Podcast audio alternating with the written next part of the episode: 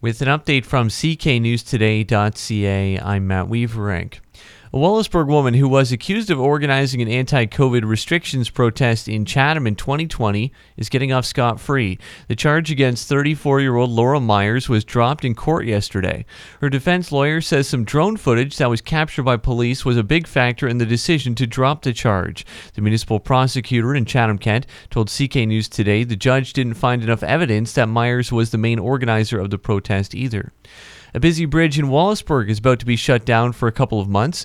Starting next week, Wednesday, the Murray Street Bridge will be fully shut down until May 1st. That's for some construction work. Municipal officials say the bridge won't be able to open for boats during that time either, but it should be able to open to marine traffic again May 15th. There's a meeting in Wheatley tonight to talk about the latest update on the explosion that rocked that town in 2021. Municipal officials and provincial representatives will both be at the Talbot Trail Golf Course at 6 o'clock tonight for that. They'll be sharing the latest info on the findings of the engineering investigations, and they'll also be answering questions from residents. And American automaker Ford has applied for a patent in the U.S. that could cause the vehicle to repossess itself if you don't make your payments. Global News says it could even drive itself to an impound lot or a junkyard if it's not worth saving.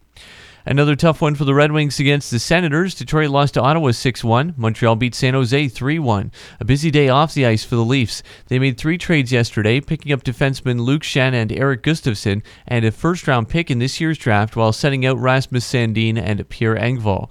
The Blackhawks and Rangers also pulled off a blockbuster trade, moving Patrick Kane from Chicago to New York in a three team deal with Arizona. The Raptors beat the Bulls last night 104 98, and in baseball spring training action, the Jays took down the Tigers 6 4 but lost to the Phillies 7 2. Mainly cloudy today with a risk of freezing drizzle this morning, then a chance of showers, and I have 8 Celsius. Mainly cloudy tonight, a chance of drizzle, low plus 2. Tomorrow, mainly cloudy to start, clearing late in the afternoon, and a high of plus 5. Right now, it's plus 1 Celsius. I'm Matt Weaverank. For more on these and other stories, visit cknewstoday.ca.